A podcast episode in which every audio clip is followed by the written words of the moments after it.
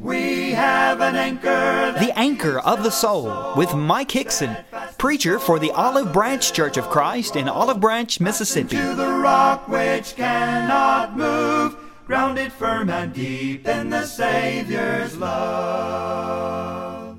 And now, Mike Hickson. The gospel of Christ is indeed good news. The word gospel carries with it the idea of making known good news. If you were going to do a case study of what the gospel could do in the hearts and lives of people, you would be hard-pressed to find a better example than that of the people in Corinth. God had done some amazing things through the preaching of the gospel in the hearts and lives of these people. I want us today to just think for a moment or two about how the gospel is good news. And there are some things that maybe we would do well to consider in light of what Paul says in the first four verses of this chapter. I want to begin by talking about the preaching of the gospel. Paul says in verse one that he declared to them the gospel. Sometimes we ask the question, what is the purpose of preaching? Listen, if you would, to what Paul said. Moreover, brethren, I declare to you the gospel which I preached to you. In chapter one, Paul addresses the subject of preaching. And he said it pleased God through the foolishness of the message preached to save them which believe. The two purposes of the gospel, one is to evangelize, the other is to edify. Paul spent some eighteen months in the city of Corinth. And in the city of Corinth, Paul preached the gospel to those people. As a result, many of those people in that city were saved from sin and unrighteousness. In First Corinthians chapter six, verse nine, Paul said, "Know ye not that the unrighteous shall not inherit the kingdom of God?" He said, "Neither fornicators, nor adulterers, nor idolaters, nor homosexuals, nor sodomites, nor thieves, nor covetous, nor drunkards, or revilers, or extortioners shall inherit the kingdom of God." But then he went on to say, "And such were some of you."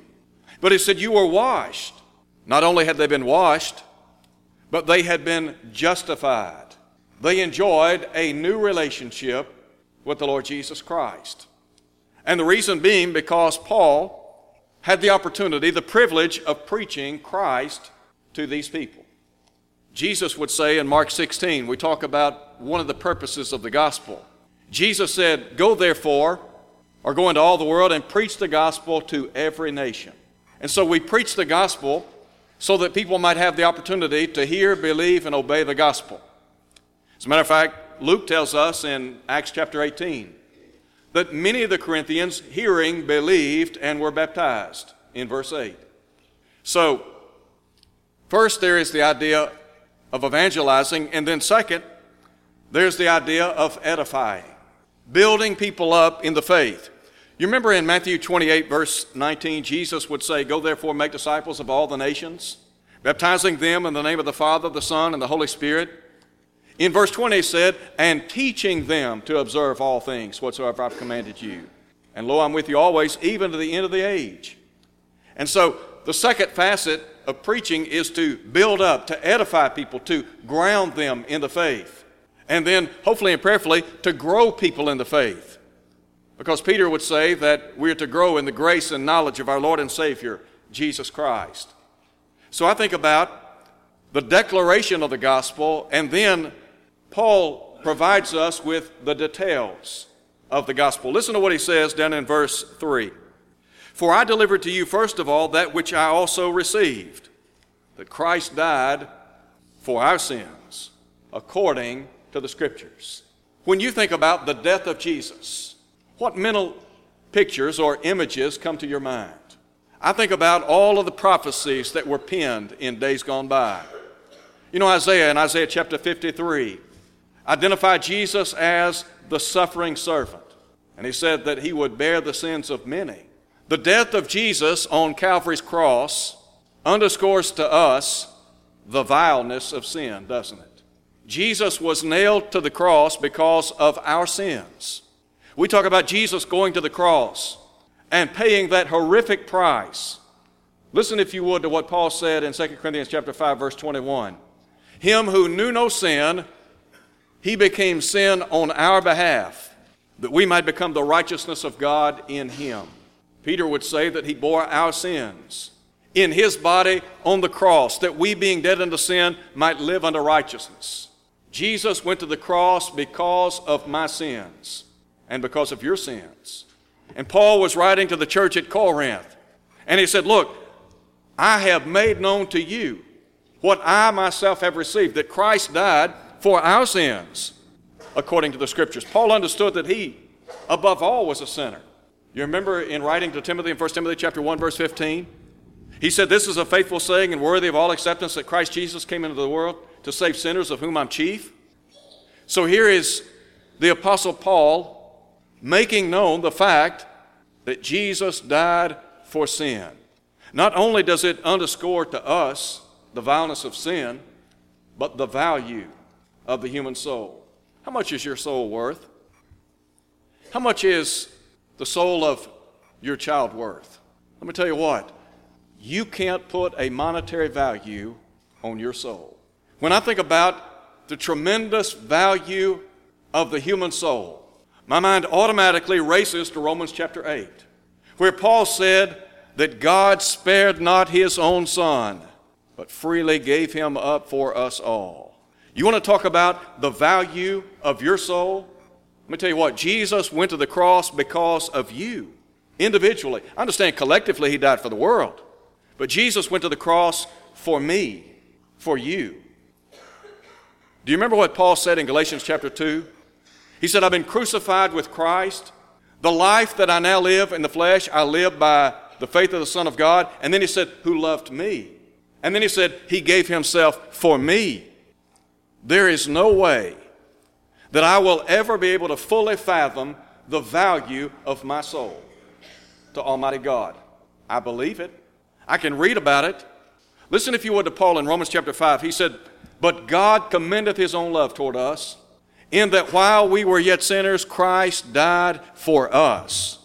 You mean to tell me that Christ died for the ungodly, the unrighteous, for the sinner? Absolutely. And why did he do that? Because he recognized the intrinsic value of your soul. You've been made in the image and the likeness of God. God's desire for you is to be saved, to understand the great blessings, the good news, if you please, of the gospel. Not only was Jesus put to death, but Paul said he was buried. The Bible tells us that Jesus was buried in a borrowed tomb. Joseph of Arimathea. Can you imagine those that took the lifeless body of Jesus down from the cross, and then the care that would have gone into preparing his body for burial? To know that Jesus had paid that ultimate price for sin, and now that lifeless body has been given into the hands of his disciples that they might place it in a tomb. The story doesn't end there, because Paul said not only was he buried, but look at verse four.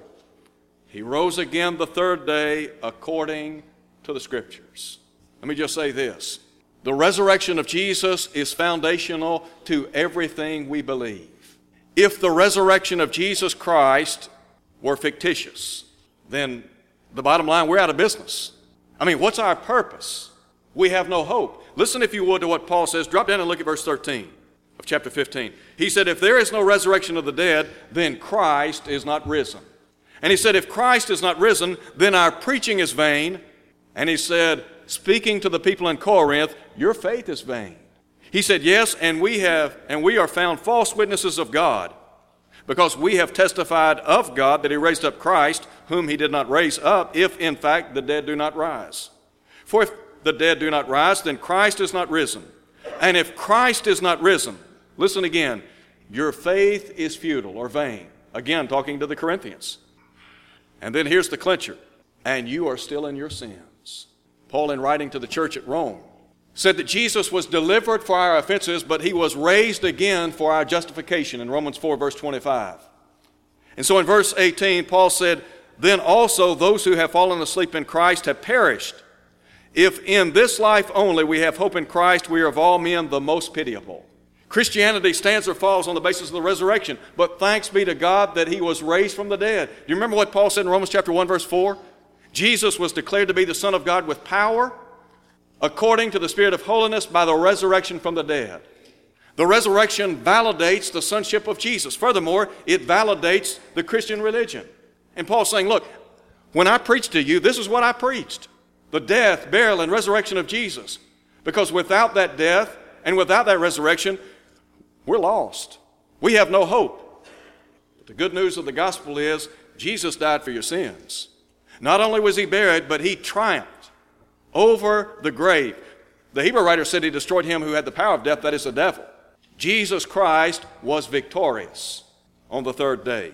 There's a second thing I want you to see in our study. We talk about the preaching of the gospel. What about the power of the gospel? What kind of power is packaged in the gospel of Jesus Christ? Did you know that the gospel of Christ has the ability, the power to deliver people from a life of sin? I want to first of all call attention to the focal point of the gospel. Listen again to what Paul said. Read with me in verse one. Moreover, brethren, I declare to you the gospel which I preached to you, which also you received, and in which you stand, by which also you're saved, if you hold fast the word which I preached to you, unless you believed in vain. For I delivered to you first of all that which I also received, that Christ died for our sins, according to the Scriptures, and that he was buried, and that he rose again the third day, according to the Scriptures. The focal point of the gospel is none other than Jesus Christ, the Son of God. When Paul would write his second letter to the church at Corinth, he would say to those people, we preach not ourselves, but Christ Jesus our Lord, and ourselves as your servants for his sake. The Apostle Paul lifted high Jesus Christ, the Son of God. And why did he do that?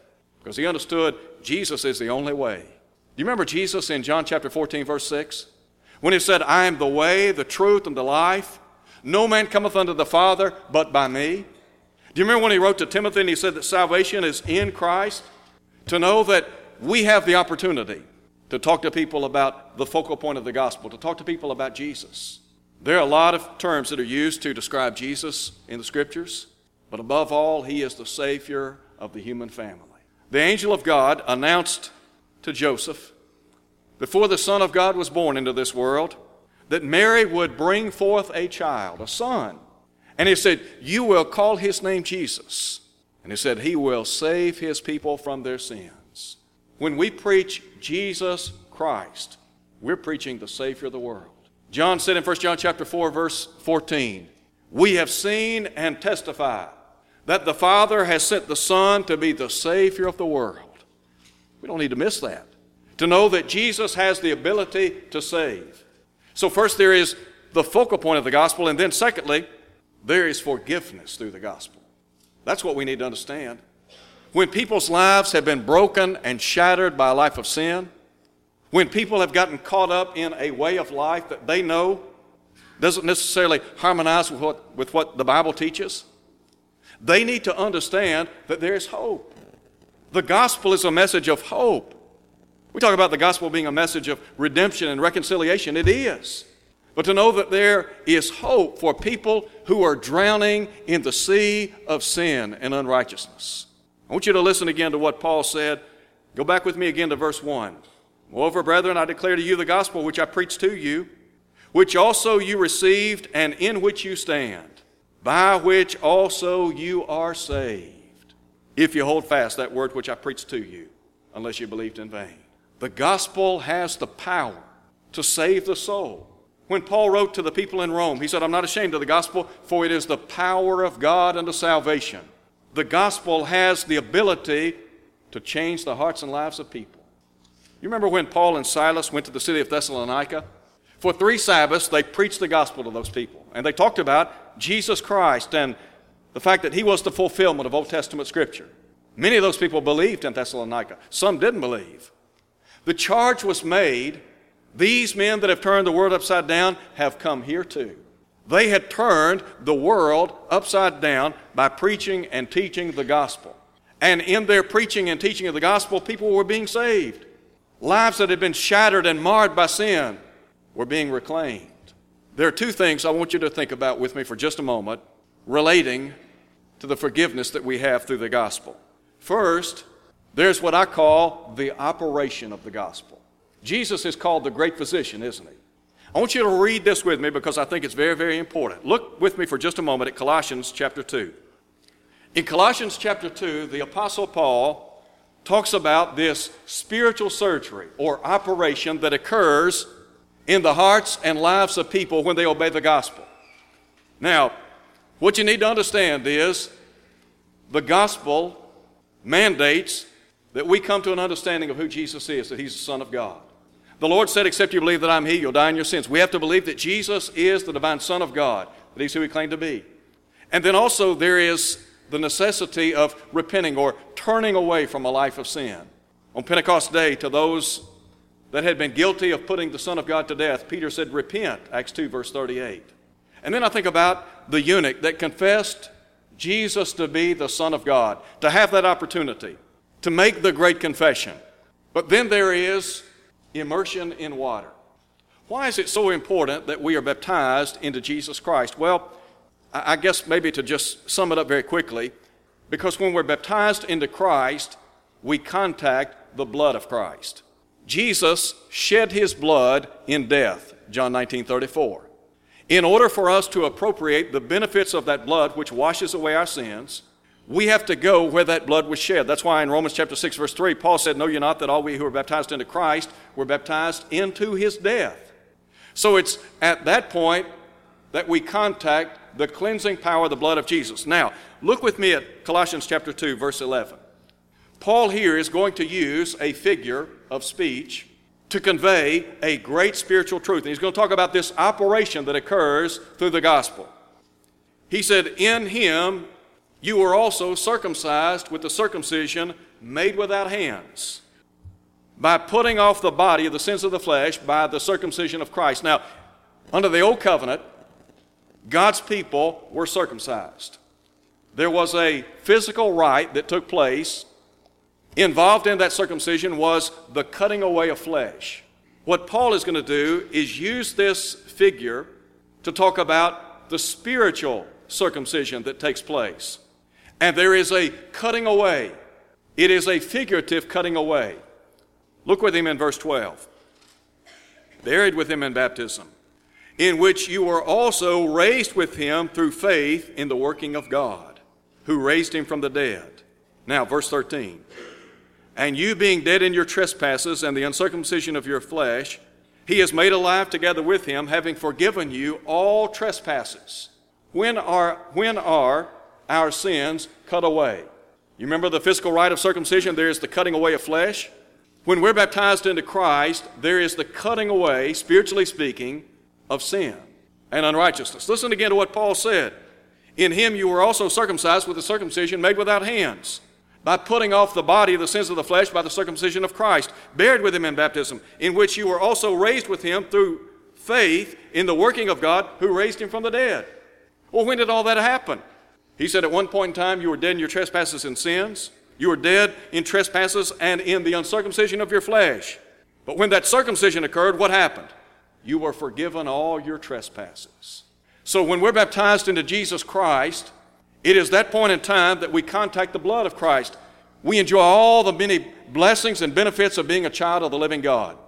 So there is what is called the operation of God, and then there is the transformation that occurs. Now you think about the people in Corinth. Paul characterized these people as adulterers, idolaters, homosexuals. He said they were drunkards and thieves, extortioners. I mean, these folks, I mean, to put it bluntly, you want to talk about people that were messed up? Guess what? The relevance of the gospel. People today struggle with the same sins. People today have the same problems. The gospel, ha- however, has the ability to change the hearts and lives of people. So when Paul wrote to the church at Corinth in his second letter, in Second Corinthians chapter five, verse seventeen, he said, if any man be in Christ, he is a new creation. Old things are passed away. Behold, all things have become new.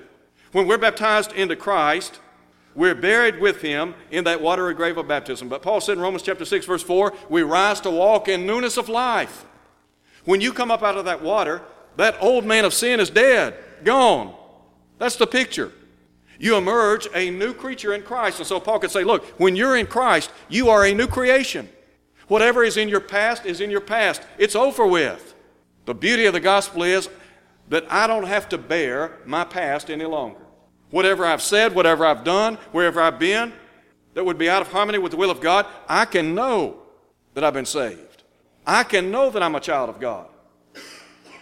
Listen, when Paul wrote to the church at Corinth, and again, you think about those people that lived in Corinth, and here were folks that were adulterers and idolaters and fornicators and homosexuals and thieves and covetous and drunkards and revilers and extortioners. You've got all these people making up the church at Corinth. And here's how he addresses them. To the church of God which is at Corinth, to them which are sanctified in Christ Jesus, called to be saints. Did you get that? Here were people who at one time had been in sin. And Paul said, now you've been sanctified. You've been set apart from the world unto God. You are a saint of the Most High God.